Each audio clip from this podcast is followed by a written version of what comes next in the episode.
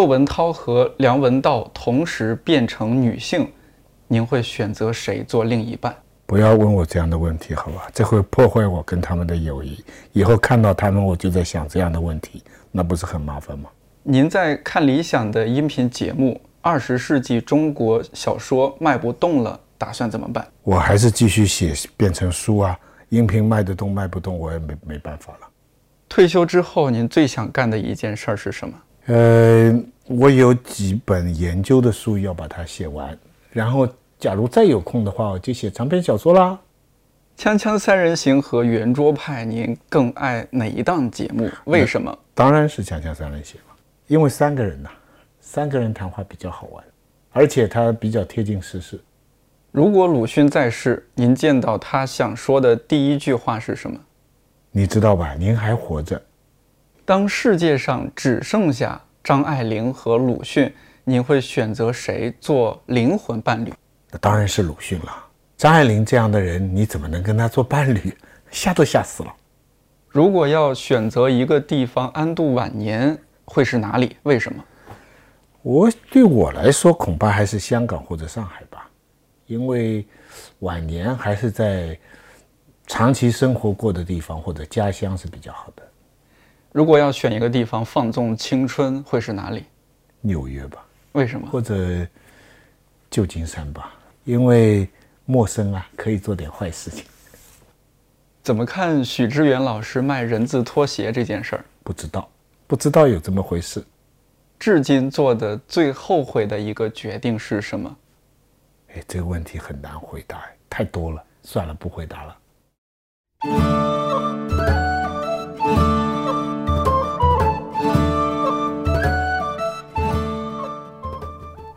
看理想电台，我是颠颠。今天的这位嘉宾可能都不需要做太多介绍了。如果是《锵锵三人行》或者是圆桌派的老粉丝，肯定非常熟悉。香港岭南大学中文系教授徐子东，现在也是我们看理想 APP 上面的音频节目《二十世纪中国小说》的主讲人。说实话，这期电台有点是计划外的，因为突然接到消息说徐老师要来北京录节目，我们的朋克领导表示不能坏了规矩。作为看理想平台的人气主讲人，来北京一定要被安排的明明白白。于是，在九月八号，原本计划道长一个人主讲的一场线下分享会——开学七问，我们今天需要的人文素养，徐子东老师也惊喜出现。在活动结束的当晚，我和徐老师在他的酒店房间录制了这期电台。前几天。你也经常玩微博嘛？然后微博上我看到复旦大学中文系的严峰教授，嗯，我认识，你你认识哈？对他发了一个微博，大意就是新生开学了，然后新生班会，小孩一上来就说：“哎，大家好，我叫什么名字？我是混什么粉圈的啊？或者说饭圈，饭圈，对对，粉粉圈、饭圈这些。然后我是什么粉脆皮鸭的，呃，还有说我是这个 TFBOYS 的什么非官方粉丝会的前副会长，就等等的。”严峰老师一直很好玩嘛，他就说为师还需要多加学习。嗯，就是你像去年已经很多新闻说很多零零后已经入学了嘛，今年我看数据，百分之九十五以上的孩子都是零零后了。对，您在学校教书，您面对这些零零后的孩子，觉得他们和八零后、九零后有什么不一样的地方？其实没有不一样，每年面对的学生都是年轻人。那么最大的不一样就是说，因为他们越来越年轻了。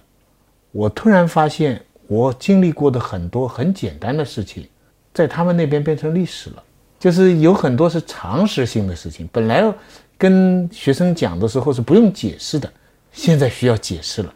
哎，比如说，比比如说我读小学的时候的一些基本的事情，那这些呢，以前的学生呢，他们都还知道一些，现在呢，就就完全不知道了。那么你得从头开始解释，然后。一下子觉得自己很了不起，就好像你平常吃的家常便饭，突然一下变成山珍海味了，变成历史价值了。这就是我现在对这个碰到年轻学生的感受。前段时间那微博上不是有那个说代际差异，九零后和零零后拿周杰伦的歌举例，说我和零零后的弟弟去 KTV，他知道的周杰伦的歌是《告白气球》，我们知道的都是晴天啊，或者是吧心情这些歌。我听说那个事情了，嗯说有一批中老年自认是周杰伦的粉丝，啊然后颇为自己中老年的立场和骄傲。后来人家说，周杰伦的粉丝的中老年指的是二十五岁到三十岁的，这个就你搞得 别往里面去挤。没有。我们现在就是九零后，已经非常佛系了，已经坦然接受了我们面对的种种情况啊。但是我觉得这个年代的差异啊是被夸大的，其实没有那么大的差异，啊，这个是中国五四以来进化论的普遍的发展。这个受西方五四呃前后吧，受西方影响的三个东西，就德先生、赛先先生生跟进化论。嗯，其实民主到现在还是不同定义，对不对？虽然说科学很重要，但是有些东西是不能怀疑的，所以科学嗯也是任重而道远。最贯彻人心的、最成功的五四精神是进化论，就是凡事越新越好啊。就是你看有些字我们是不明就知道它好什么叫进步，嗯什么叫先锋，对对对什么叫前卫，是什么叫明天，什么叫新，这个是很重要。什么事情新都是好的，旧的老的那是不好的。所以这个观念呢，影响到现在每一代的人。哎呀，不要说现在这之前八零后看不起七零后，九零后看不起八零后，互相看不起。对，那个那个那个八零后的人呢，一讲起来，然后再补充一句，我是八九的 就其实就是越新越好。而这个越新越好的这个概念呢，至少也有一百年了，所以它不是新东西啊。这个年龄的这个变化，比方说现在那么多人喜欢蔡徐坤吧，这不出奇。你一看看鲁迅早就论述过了，中国人为什么老喜欢梅梅兰芳？中国人就喜欢男人像女人，男人女相，对，男人女相，这是中国人审美的一个很久远的习惯。男人觉得她像女的，漂亮，可玩之意；女人觉得她呢，虽然像我们女人，可毕竟是男的，所以双方都喜欢。所以现在讲小鲜肉不是新生事物，早就有这些审美传统。我越来越倾向于找不同变化当中的不变的东西，这也是我们做老师的责任嘛，嗯，对不对？那你一点也不焦虑啊？看起来，就我们有时候还觉得说，哎呀，这个零零后崛起了嘛，他们都这个年龄了，我们很多时候跟不上了。嗯，就是说我我有你干什么要跟呢？应该他们跟你才是。哎呦，那这个心态还是您调节的比较好。就有就像您刚刚说的，因为心是大家知道是比较好的。我们跟鲁迅，鲁迅会跟我们吗？对不对？嗯，这不叫呃进步的什么什么文化，这不叫进步，这就是高度的文明。你得向高度的方面攀登，嗯，除非你觉得现在年轻人比你高了，那你就跟呢、对不对？嗯，你没有觉得他比你高，蔡徐坤并没有比你高，那你为什么着急呢？嗯，那有没有您觉得零零后的一些大学生，一定程度上哈、觉得值得您自己学习的一些地方？那当然有，我我羡慕他们的青春呢，那是，我羡慕他们，但是我同时又在惋惜他们浪费青春。我、我们那个时候至少还会为了自己信仰的东西去、去牺牲，我不知道现在会不会有，那我就不知道了，所以很难做这种代际的对比啊什么的。呃，可以比较的是这样，那个时候年轻的人做很多蠢事、傻事、坏事，但是他们是相信的去做的。嗯，今天的人呢，做很多好事、有利的事，可是他们有时候自己都不相信。我不知道哪一个好不好。该怎么说？就是因为零零后进入校园，可能也会让校园有一些不一样的变化。你有没有看到他们让这个大学校园有一些什么样的变化？没有太大变化，没有太大变化，就反因为我正总之就年年接待新生，嗯我年年碰到十八岁，这个在大学教书的好处，就好像一个我有时候在打个比方啊，就好像你走进一个大花园，嗯，你永远看到那些含苞欲放的花，那些残破的、那些凋零的、那些盛开的，你都不大看的。最吸引人的是这样，所以这个很自私啊。我们做老师 有有这个好处，是啊，我们自己逐渐的衰老，我们这个啊 老而弥坚，或者说很腐败了、很堕落了，但是我们面对的他总是年轻八九岁，嗯？哎呀，我们当初就读大学的时候，同学们有时候想到未来，说万一咱们也没有读到什么博士什么，没法进大学校园做教授，但我们是不是可以应聘一下这个大学图书馆的管理员？你说有时候就是看着管理员面对的都是这些年轻人，他一茬一茬的，然后你可以在那看书啊什么的，多好的一个岗位。我最近刚进过图书馆，嗯，我。进了图书馆就我其实我承认哈，我最近很少去图书馆借书，都叫研究生帮我借。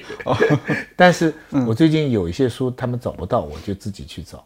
进到图书馆里的气氛呢，哎呀，我真是很亲切，因为我那个时候是经过非常复杂的折腾，我的下乡啦，做工人啦，然后才进重新进大学，后来读研究生，所以我对图书馆里这种角落里边的安静的读书的。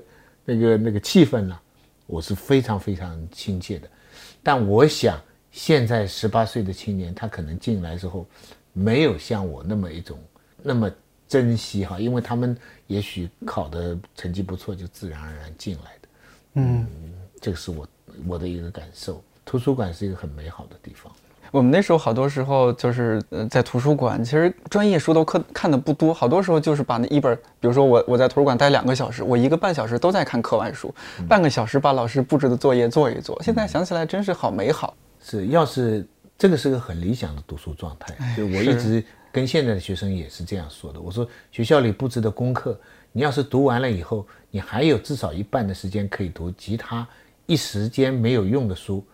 那你就正常了，你就很好了。要是你所有的时间都在读功课的话，那你就 有点有点悲惨了。对对对，就是人能够读一点没有用的书，是一个奢侈啊，也是一个幸福。就我们就是看理想，现在不是也老做这样的事情吗？总做一些无看理想，总是总是让人家看一些看似无用的书。这也是就是整个公司的气质，包括梁老师他他想要做的一些事情。同事们也做这些节目，然后自己也除了我的节目，我的二十世纪中国小说是很有用的，嗯，又有学术性，这个付费知识是非常好的，广告打的有点硬啊。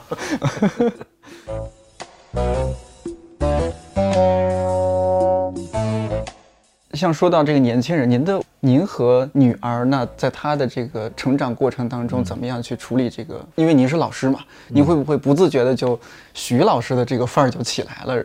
哎，这倒还真没有哦。哎，我女儿呢，这点蛮好。她在美国读了一年小学，然后在香港读完了小学，跟读了一半的中学。她的我很不尽责的，我也很少关心她读什么功课。她有点好，她不需要补习。很多香港的学生呢，在课外呀需要另外请补习的老师。嗯，他不需要，他不需要，他成绩还不错，所以那个。呃，小学毕业的时候，校长推荐去读了一个香港很有名的中学，叫女拔萃，啊，就莫文蔚他们的那个学校。他那个那个学校很紧张，当时我看着他去那个学校，我其实很心痛，因为他们背很重的书包，走五六层的楼梯，啊，我当时就觉得这个这个香港的这个学校这么这个太辛苦了。不过他后来有好处，后来他到伯克利读书啊，到哈佛读书啊。再紧张的时候，他就说 “compare to DGS”，嗯，it's nothing。他说这个高中那一段是，初中那一段是非常辛苦的。那经过那一段呢，后面就就没什么，倒倒没有太大的操心。哦，他自己就在学习上还是就对他能够很上进啊，对，他就自律自控很好。对，不需要特别的去去，也许我这个。环境营造的好呢，也许无形当中吃饭的时候就循循诱导了呢，对吧？影响了他的三观了呢。那这个女儿还不错的话，我也不知道她到底是不错还是不行，但是我也要有点功劳的嘛。那他现在是在做做什么职业吗？他出来，他读建筑嘛，所以出来是呃 SOM 那种大的建筑公司，就是盖上海。那个什么上海中心，嗯，他就参加去建设设计的，哦，但是后来呢，他又觉得那个纯粹的建筑设计就太艰难而且太闷了，所以他现在到了另外一家公司做这个设计的顾问，那个叫 McKenzie，麦麦肯锡，麦肯锡咨询很大的啊，那麦肯锡咨询那个有点蝇头小利，他现在出差都坐商务舱，所以他就贪图那些舒服，就去麦肯锡了。做的工作也蛮有意思，有时候到农村去啊，有时候到到非洲去啊，有时候去到波音公司去帮人家设计什么。program 啊，就诸如此类。哦，做这个了，嗯，就好像自，反正他自如的就那样长起来了，反正也学有所成。不，这如果讲有什么影响，有过一次，嗯，我记得他是在 Berkeley 读大学，他拿了一个双学位，一个是经济学，一个是建筑学。他喜欢建筑，因为喜欢美术，但是呢，他又怕将来生计有问题，所以又读了一个经济。他在大学快毕业的时候呢，有一次我们去欧洲旅行，在路上就讨论这么一个严肃的问题，就是要不要读研究生。那当时呢，我的我是很遵守美国家长的一个习惯，我就是说大学呢我全部资助，到研究生呢，你除非能拿到奖学金，嗯，否则的话呢。你去读那些什么艺术史啊，那些那些纯花钱的那些项目呢，我就不管了啊。这个你应该去自己去挣。所以我当时就给他列了他将来的前途的两种可能，一种就是说，你反正有两个学位嘛，你可以去找个工作，积累一点钱。你要再读书的话，你也可以，反正你要自力更生。嗯。第二个呢，你如果能拿到奖学金，因为人文学科有时候他那个时候就他喜欢美术嘛，喜欢。幻想自己将来到什么罗浮宫啊，或者什么这种地方工作嘛？对对对。那你就要读艺术史嘛，art history，读那些呢可以申请奖学金的啊。那个当初具体学校都想好，UCLA 啊什么什么。嗯。那我说那个也是一个可能。就这两个前途给他分析完了以后，他这个我忘了，我们是在瑞挪威的一个海边的一个城市。他到了半夜又突然问了我一个问题，他说。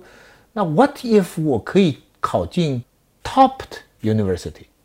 就是说，意思是说，我除了这两种工作，嗯，跟拿奖学金读美术史以外，那可以到大优，我能够考进最尖端的学校，比方说哈佛、耶鲁、斯坦福这种这种学校这种的，嗯。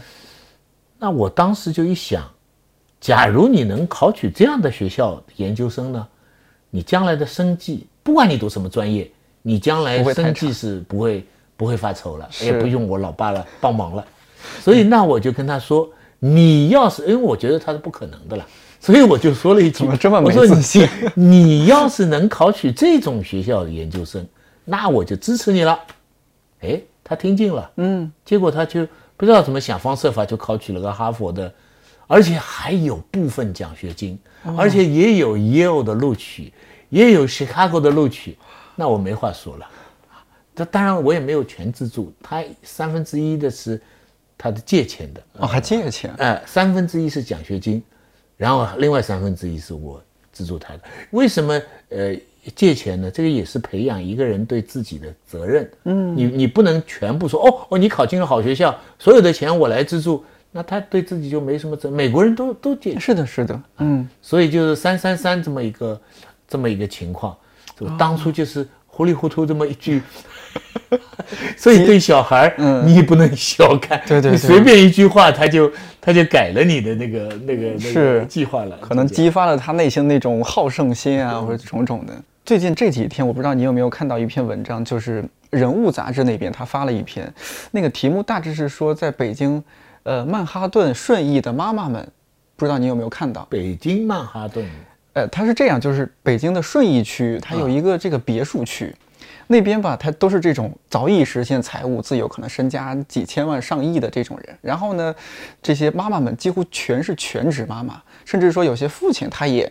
也无所谓，他比如说公司老总，他也不用管太多的那种，嗯，哎，然后呢，就完全围绕着他们孩子转，嗯，就是那边住的好多是这些明星啊，或者说是成功的企业家，说给孩子，但是上的课也是国际学校，然后课外培训班也是我们都没听过的一些体育运动，嗯，比如说妈妈们之间就觉得说这个老公也没得什么可比的，你背个爱马仕，我也背个爱马仕，没什么可比的，我们比什么？比孩子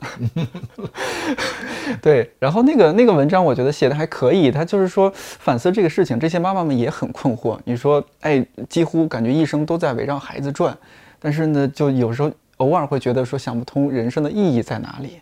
你把全部的人生的宝压在了这个孩子上，但人这一生很难说的嘛。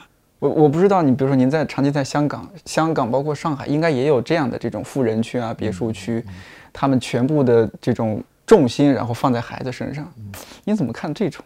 第一呢，我自己的经，我我我的经验很局限啊，这个也许正好碰好碰上我女儿很聪明或诸如此类，但我自己的这个经验就是说。你拼命培养不一定他就能有很好的前途，嗯，因为你会可能压抑他的某部分兴趣啊，或者说你会给他中学时期造成一些心理的。总而言之，我的意思就是说，我没有这么一个体验，就是说你给他重压，他就成为大才。我这个是我的第一，我我的实际经验哈。那第二呢，我也挺理解，有很多人把心思。放在小孩身上，我不赞同说这个只是一种跟包包、汽车、房子一样的比较，虽然有这个成分啊，我你你买了一千万，我买一千五百万，那最后说啊，你这个一千五百万，我这个去去也有这的也有他面子的是，但是我觉得透过这些表面很庸俗的竞争啊，背后是我们伟大民族的一个传统，呃，是钱穆吧。早就分析过了。嗯，世界上的任何的这个民族啊，他们在非常早期的时候，就在考虑一个问题：人死后还有什么？就在远古的时候，大家都知道人不会一直活着的，所以哪怕在很远古、很远古的时候，在这个那个岩洞的壁画上，在这个埃及的这个这个墓里边。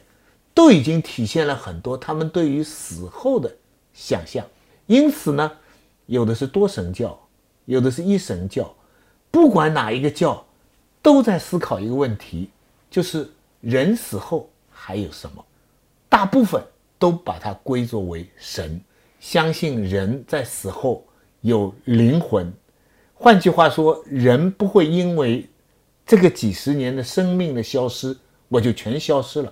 我一定三好，我有些东西传下去的，但是传的东西是什么呢？那我去天堂或者地狱，那就是我自己，或者是我的精神灵魂什么什么。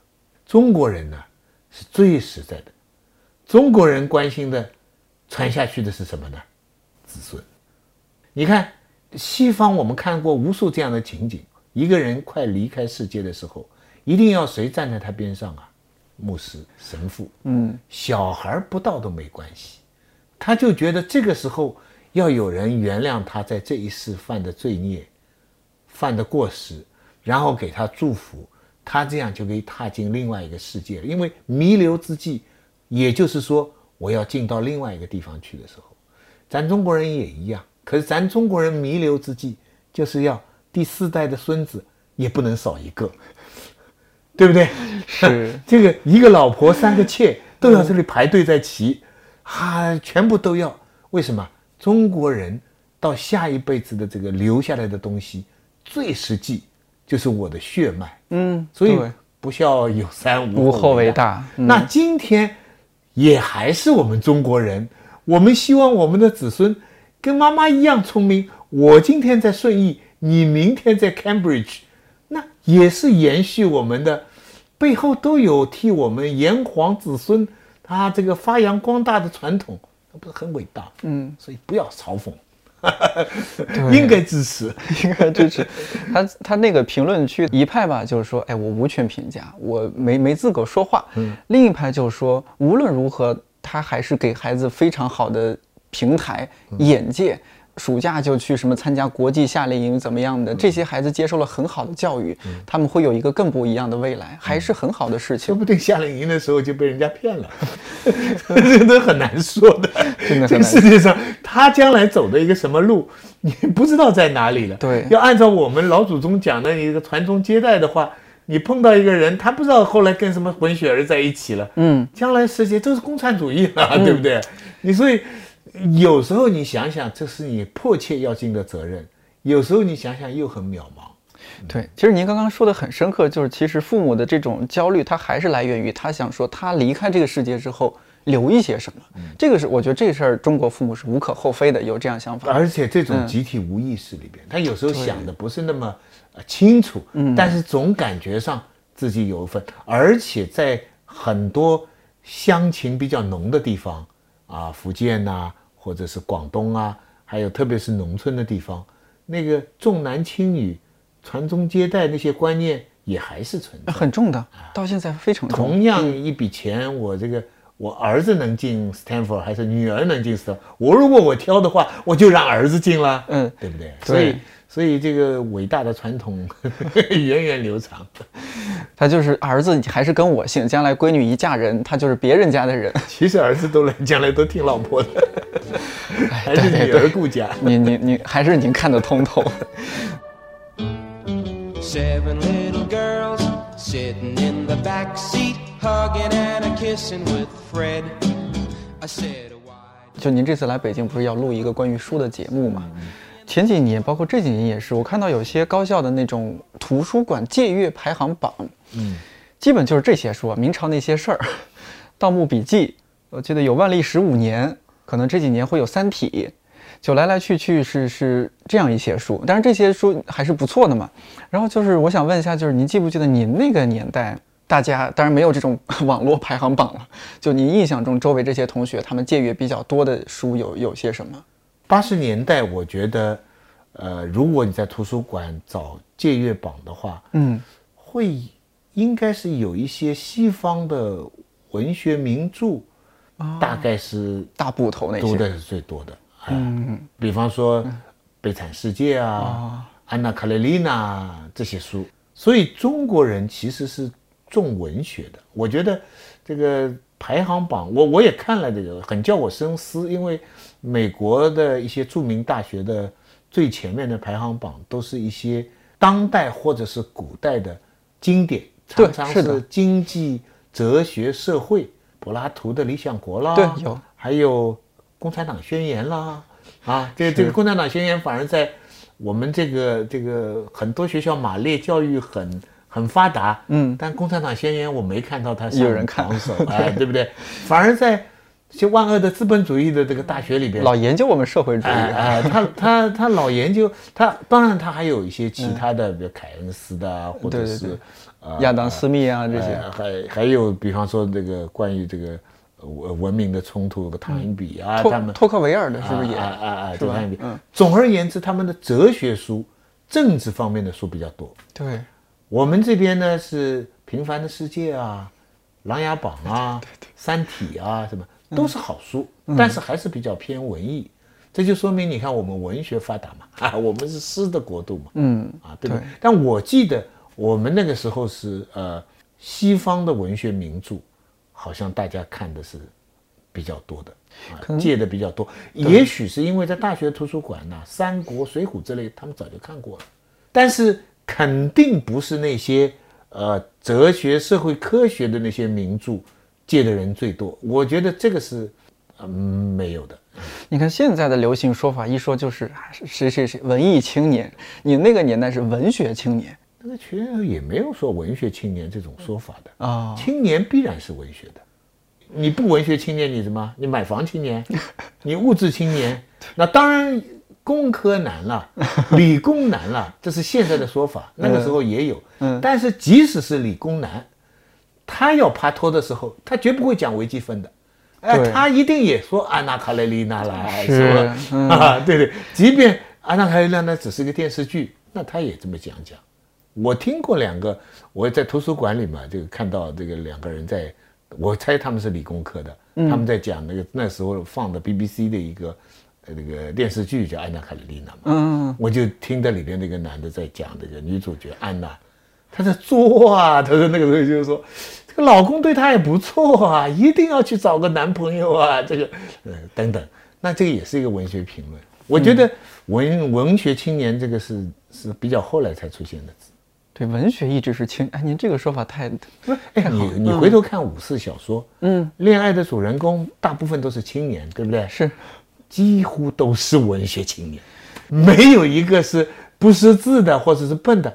唯一的一个就是骆驼祥子了，大概。对对对对对。其他的每一个男的都比他的那个女的那个谈恋爱对象文化程度要高，哎，所以这这当然是作家的自自恋了啊，这个自我想象。但是青年必然是文学的，在中国。那您说会不会也还是有一些变化？就是您那个年代到现在这个年代，你看大家看的书不一样嘛？你那时候更偏文学，这时候更偏文艺。说这个会不会也反映了一种社会心理啊？社会的一些大家一些情绪方面还是什么方面的变化？我觉得呢，变化是表面的，嗯，还是比较有些恒定的呃东西在呃延续，嗯，就是说虽然现在女孩子如果呃拍拖的话，这个男朋友是大公司做的。或者是什么上市公司集团啊，这个这个这个什么什么二代是吧？富二代什么？高富帅对，他们其实心里很看重。嗯，但是即便是富二代啊什么来了，他们要出去走的话，他也不会老在那里吹股票，我今天赚了多少钱，他还得讲一些其他的东西。所以我觉得这个恐怕全世界都是这样。你要这么说的话，我觉得也有道理。就有时候我们同事也好，朋友也好，也会聊这些事情，说是不是这个年代大家阅读质量直线下降，都看一些什么乱七八糟的书？嗯。但后来想，从古至今，这个看经典文学的，永远就本来就是少数人。我们做一个实际的数字统计，嗯，在民国的时代，四万万五千万的人，据统计，识字人口是百分之十到百分之二十，我们就算它百分之二十吧，就是九千万人。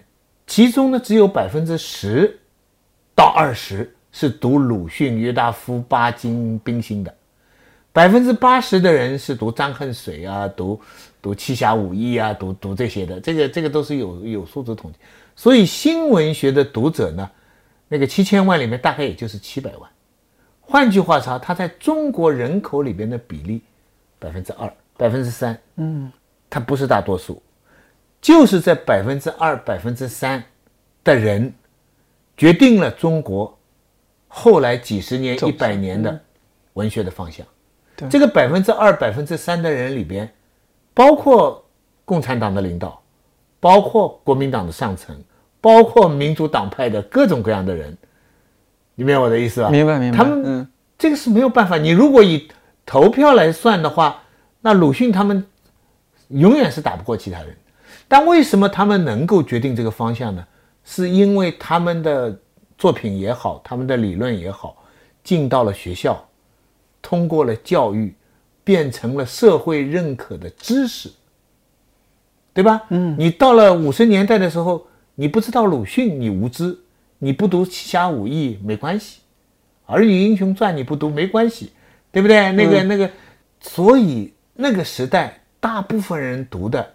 并不是起最重要作用，所以今天有什么好着急的？今天我想，你读什么莫言呐、余华啦，或者读诺贝尔奖的很多作品的人，远远不止百分之二、百分之三了，对不对？今天可能就有百分之二十三十了。所以，当你另外有百分之七十八十的人，他喜欢男男男盗墓、女穿越，有啥关系？你就让他穿越，因为他最后到了学校里，他到了整个社会。这个社会的文化主流还还真不是以多数人决定的，嗯，现在网上什么东西都以点赞率、以收视率啊，对对，这只是一时的，所以有关领导放心，广电部啊、文化部放心，真正将来决定，比方说世纪末、世纪初中国文化发展方向的，不是芒果卫视，不是那些大众啊最多人欢迎的作品，从来都不是。啊，你必须相信这一条，从来都不是，它是进入教育体系，经过考验，也不是一个人的意志，他会留下一些经典，那这些东西他会决定，所以我一点都不对啊。他们说，哎呀，怎么你现在这个好的小说，你王安忆的小说，你卖不过这个这个啊，那那呃，另外的一些这个花花绿绿的。你看王安忆也不着急嘛，对不对？对，最主要的是你自己同行圈子里，你写的好不好？那说起来，您去年不是我们理想国文学奖的那个评委之一嘛？您是，您当时也也看了很多的那个小说。对对。您当时看这些青年作者的小说，什么感受？没有我想象那么好啊。哦。个别看都不错，但总体上呢，这个当代文学呢，是八五年就是那个八零后的这批人呢，对，垄断了四十年。五四的时候呢，也是八零后，但是是指的十九世纪八十年代出生的这批人，八零后、九零后，什么胡适啊，什么鲁迅啊，啊，所有这批人都是八零后。记住哦，他们当时也就是最大的，也就是四十来岁。对，您节其他就是目里讲了，二三十位八零。是今天也是八零后，今天呢，他不是八零年出生，他是八零年成名，他们基本上是五六十年代出生，啊，我们数是数得出来的，嗯，这个这个史铁生啊，这个张承志啊，呃，张伟啊，贾平凹、余华啊，这莫言，嗯，这个阎连科，这批作家呢，他们从八五年寻根文学出来以后，到今天，他们开玩笑统治文坛四十年。再下面一批，整体上个别有出色的，毕飞宇，对，啊，苏童，嗯，韩东，葛亮啊啊，葛亮是更年轻了，嗯对不对？但是这都是个别，整体上你哪里打得过我刚才讲的这一批作家？所以他们说茅盾奖发了像终身成就奖，就只要只要格非、张伟他们一写，就是给他们去得奖了。那实际上这批人是得天独厚，他们又经历过文革，又下乡，对不对？嗯。然后呢，这这个创作又又又又又又受了西方现代派的影响，对不对？所以这批作家是比比较强。呃我们怎么会讲到那边去了？就是年纪上哦就是你刚才问对对对。去年的评奖，对评奖，嗯，评奖来说，双雪涛啊，对对对。他们他们他们也不错。我去年是王战黑叫王战黑，去年是战黑，他得了那个冠军嘛，是吧？拿走了三十万。拿走三十万，他他作品里有什么打动你了吗？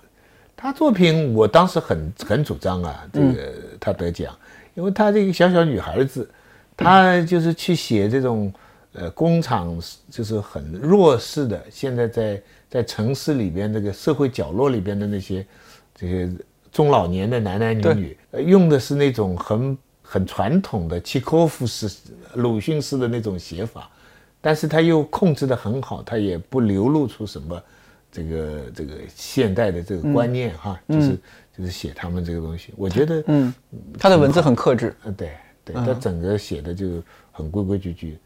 呃，我记得评奖的时候，那个阎连科也挺支持我的这个 这个看法，对，那个。但是可惜还是你觉得不如过去那一批，那他没有那么多嘛，现在的人少嘛。嗯，那现在的社会吸引人的地方也太多嘛，所以就是人不大容易呃沉得下，也可能是我们这些做评论的也有局限，因为我们对自己同时代的人比较熟悉，嗯，那肯所以，看的也比较多。嗯对于再年轻一点的东西，有时候呃看的不够，嗯啊，首先是看不过来，太多，嗯，就这样。刚刚您提到一点，就是贾平凹老师他们这一辈哈、就是当初经历了那么多苦难，所以写出来的有点苦难文学，还是该怎么说？就是它是有一些民族的一些苦痛在里边的，好像这个东西是有深度的。会不会我们现在这些年轻的作者，相对他生活在一个和平年代嘛，就没有像过去那么多的一些民族性的一些伤痛什么在里边，可能很多时候都在可能里边一些房价的问题呀，或者现代都市的一些病啊，呃，青年的一些烦恼啊什么的，好，好像看起来是不是没有那么有深度，所以让大家觉得好像这个东西是没有感染力的是偏见。偏见吗？不是说你经受了社会的苦难就一定深刻了。呃，挪威的森林里边有什么社会苦难吗？男人、女人就是无穷无尽的灾难。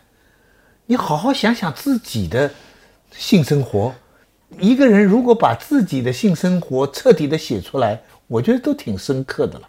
啊，大家都在装啊，啊，装啊，这这个不一定是写什么哦，一定要民族灾难啦、战争啦什么才可以，才可以变得非非常深刻。嗯嗯，不一定，我觉得不一定。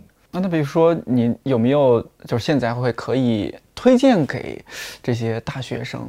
好，我推荐三、三本书或者是三类书吧。第一个呢，我以我自己的经验来说呢，我觉得我当初下乡在农村，什么书都没得看，什么书都可以看，拿到什么书都看的时候，我很幸运的，我也不知道为什么道理，我看到了一批翻译小说，加起来也就是几十本啊。比方说，呃，《战争与和平》啊，《安娜·卡列尼娜》这个呃那个复活啊，啊，多斯托耶夫斯基的一些，还有呃罗廷啊。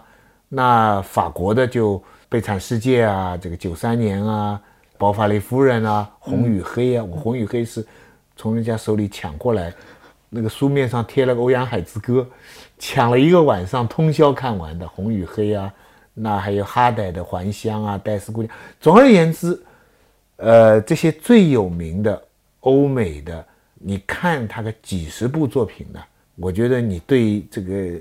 看书看文学书就会有一个 standard，就有一个压舱石，就有一个标准。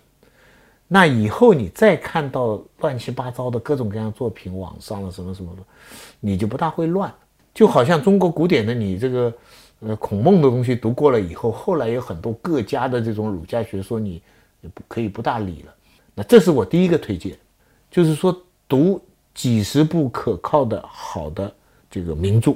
刚刚你说都是西方经典，西方经典。那中国，当然了，就是呃四大名作，这是这是挑选的很好，中中国人选择已经很好了。嗯，就是《三国》《水浒》《西游记》，呃呃《金瓶梅》，再加《红楼梦》。红楼，嗯，对。当然你再多一点就《儒林外史》啊。这个 Princeton 有个教授嘛，普安迪，他讲过，他说这个四大名著写什么？不过他这你说这个鬼佬啊，这个中文好像没我们好。讲的话还挺有意思的。他说：“你知道四大这个奇书啊？就他他不是讲《红楼梦》，他是讲《金瓶梅》啊。嗯，你知道是讲什么？就是讲中国人的修妻之平啊。那他他你你仔细想，修身齐家治国平天下，还真是。那那治国是什么呢？嗯，呃，治国是水浒啊。你这个国家不平等啊，嗯，这个老百姓造反呐，治国啊，对。”平天下当然三国了，齐家是谁呀？金瓶梅啊，金瓶梅就是男人呢搞四个女人在那里齐家，修身当然就孙悟空啊，《西游记》啊。而他的结论是，这四部作品写的就是修齐治平之不可能，他们都做不成功。嗯，你看这是很清楚。当然，《红楼梦》写的比金瓶梅更好，但是金瓶梅也有它的好处。读这么一批名著。如果你是文学专业、中文专业，那是必读；如果你是其他专业，你有空读，啊，也是。反过来，二十世纪什么荒诞派了、黑色幽默了，后来那些倒反而可以缓读。第二个呢，推荐的呢，如果你要集中到一本书的话呢，嗯，那我就推荐朱光潜的《西方美学史》，它仅上下两册一本书，从柏拉图开始。一直讲到贝林斯基，十九世纪，除了二十世纪的西方文学理论他没讲，两千年的西方文学理论，它是梳理的最清楚，是真的是深入浅出，没人能够超越到现在。第三个要推荐的呢，就是我的二十世纪中国小说，这是音频节目是吧？以后就会变成一本书。嗯，当然了，你们主要还是听我前面两个推荐。我记得您那个就您接了这个项目，就发了个微博，接下来一年会很辛苦，很辛苦，对，省略对对对，我也很辛苦。我现在，我现在那里边有很多作品我看过的，嗯，但是就算是看过的，你要你现在做功课嘛？必须要重新看，嗯，所以每个星期两篇，我都被看理想这一年搞得辛苦死了，但是。将来就可以成为一本书嘛？啊，成为一本书。嗯，现在已经过去差不多半年。对，能不能大致吐槽一下这您这半年经历了怎样的？呃，我讲讲我的收获吧。我的我其实，哎呀，说到底，这种抱怨没啥好抱怨。你不就读小说吗？嗯嗯。读了以后，你的感想说出来，对对对，还能卖钱，还能成书，那你还有什么好抱怨的呢？嗯。详情如何？对 要听徐老师的音频节目，要支持知识付费。对对对，确实就是因为我像我们已经工作几年了，其实学很多东西没有脉络。像这种，就我们喜欢，我们看理想出了几个这种，把包括把杨照老师做了一个十年的项目，我们都惊呆了。不，闻到这他这个用心良苦，因为我今天这个下午的讲座的时候也讲，现在大学里边知识分工化，大家都是很功利主义的读书。是。然后呢，老师呢也非常功利主义的研究。为了研究项目申报项目发表的什么国际杂志什么什么，不大关注社会影响，所以现在大学里不大关注当代文学的这个批评。对，所以呃，教育也都变成一种模式。所以这个时候，我觉得看理想啊，像一个小小的堂吉诃德啊，在那里尝试不同的方向，学无用之学啦，对不对？做有闲之人啦，等等，这个都是一种很好的补充。您还是很认同的，我也认同，要不然我怎么被他骗进去？这个做音频节目和写书哪一个让您觉得更更好玩做音频节目是一个尝试。嗯，以前呢，这个孔子的时候不就是都是说了以后才变成文字的？嗯，我们现在 maybe 就处在这么一个时代，就是在印刷。文字在走向衰落，声音又变成了一个主导。但我们不能把自己讲的跟孔子他们那个时代这么伟大。但是你看得到，对他们那个时候是从声音走向文字。嗯，然后子曰如何如何，后人记录，然后后面的人把它记下来。嗯，述而不作，行而不远，等等等等。今天是坐而不述，行而不远，对不对？你写了文章，在杂志上就那么。几几百上千的人看，嗯，就满足一个评职称，嗯，对吧？我已经是教授，我也不要你们评了。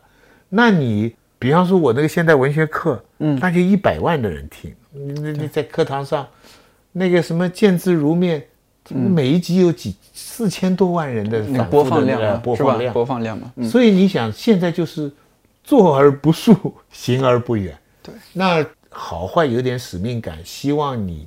觉得自己讲的东西有点价值，嗯，那多一点的人接受，嗯，好。当然，呃，具体技术上是有些困难，我都讲了，因为，因为讲述的时候，如果你纯粹是为了更多的人听呢，就会有更多的对话。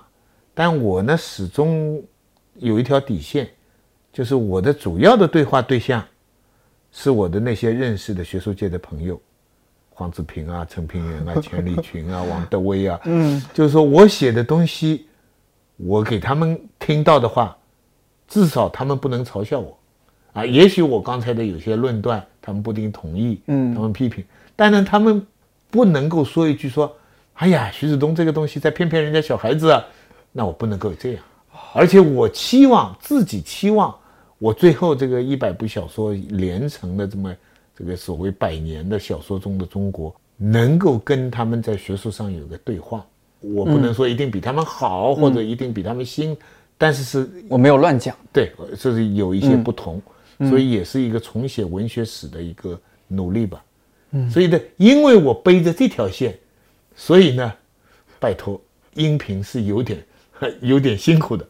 啊，因为你想，我等于是做两面这个。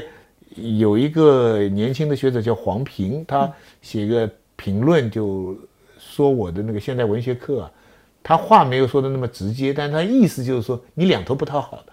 他说你做个音频啊，比不过复旦的什么成果心灵课 啊，你做研究呢，人家你又比不上正规的呃文学史。他说呢，你这样不是两面，但是呢，我觉得我值得在这中间尝试。我就是两面都不放弃，我既要呃能够让人家从口语上来理解这个事情，但我又不要失去学术研究的基本的那个脉络。其实我这个是认真贯彻毛主席延安文艺座谈会精神，叫先普及后提高。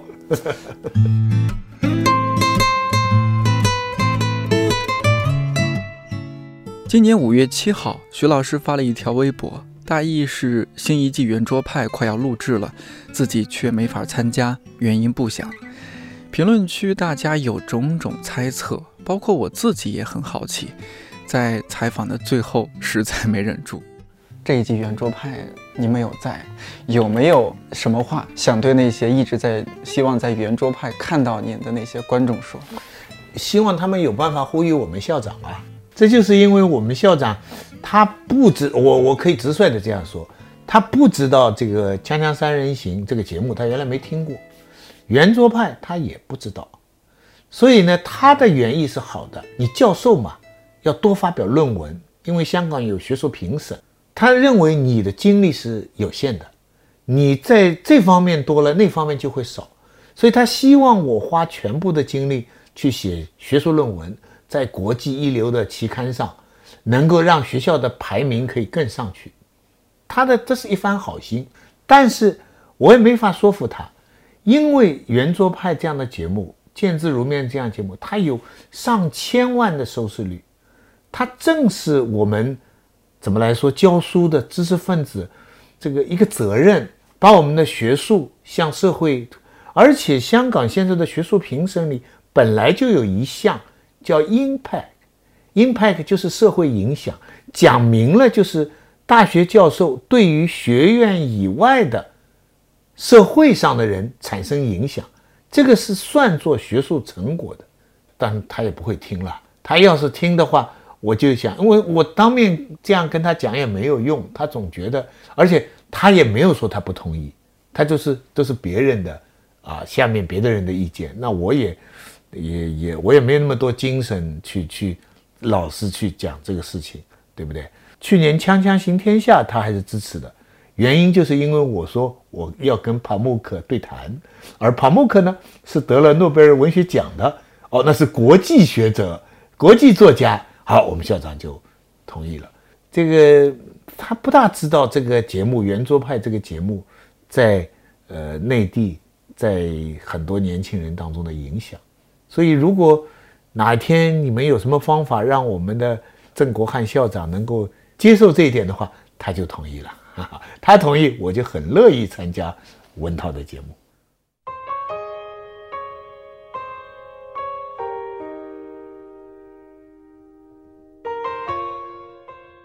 这期节目最后，我想把徐老师在二十世纪中国小说当中的节目寄语读给你听。他说：“今后一年，你可能从学校毕业找到工作，可能碰到你人生当中最重要的人，也可能升职发财，或者不升职没发财。但不管怎样，这一年里会有过去一百年的一百部小说陪伴你。眼前路都是从过去的路生出来的，你走两步，回头看看。”一定不会错。这期节目还是挺长的，感谢你收听到现在。看理想电台，我是颠颠，祝你早安、午安、晚安，我们下期再见。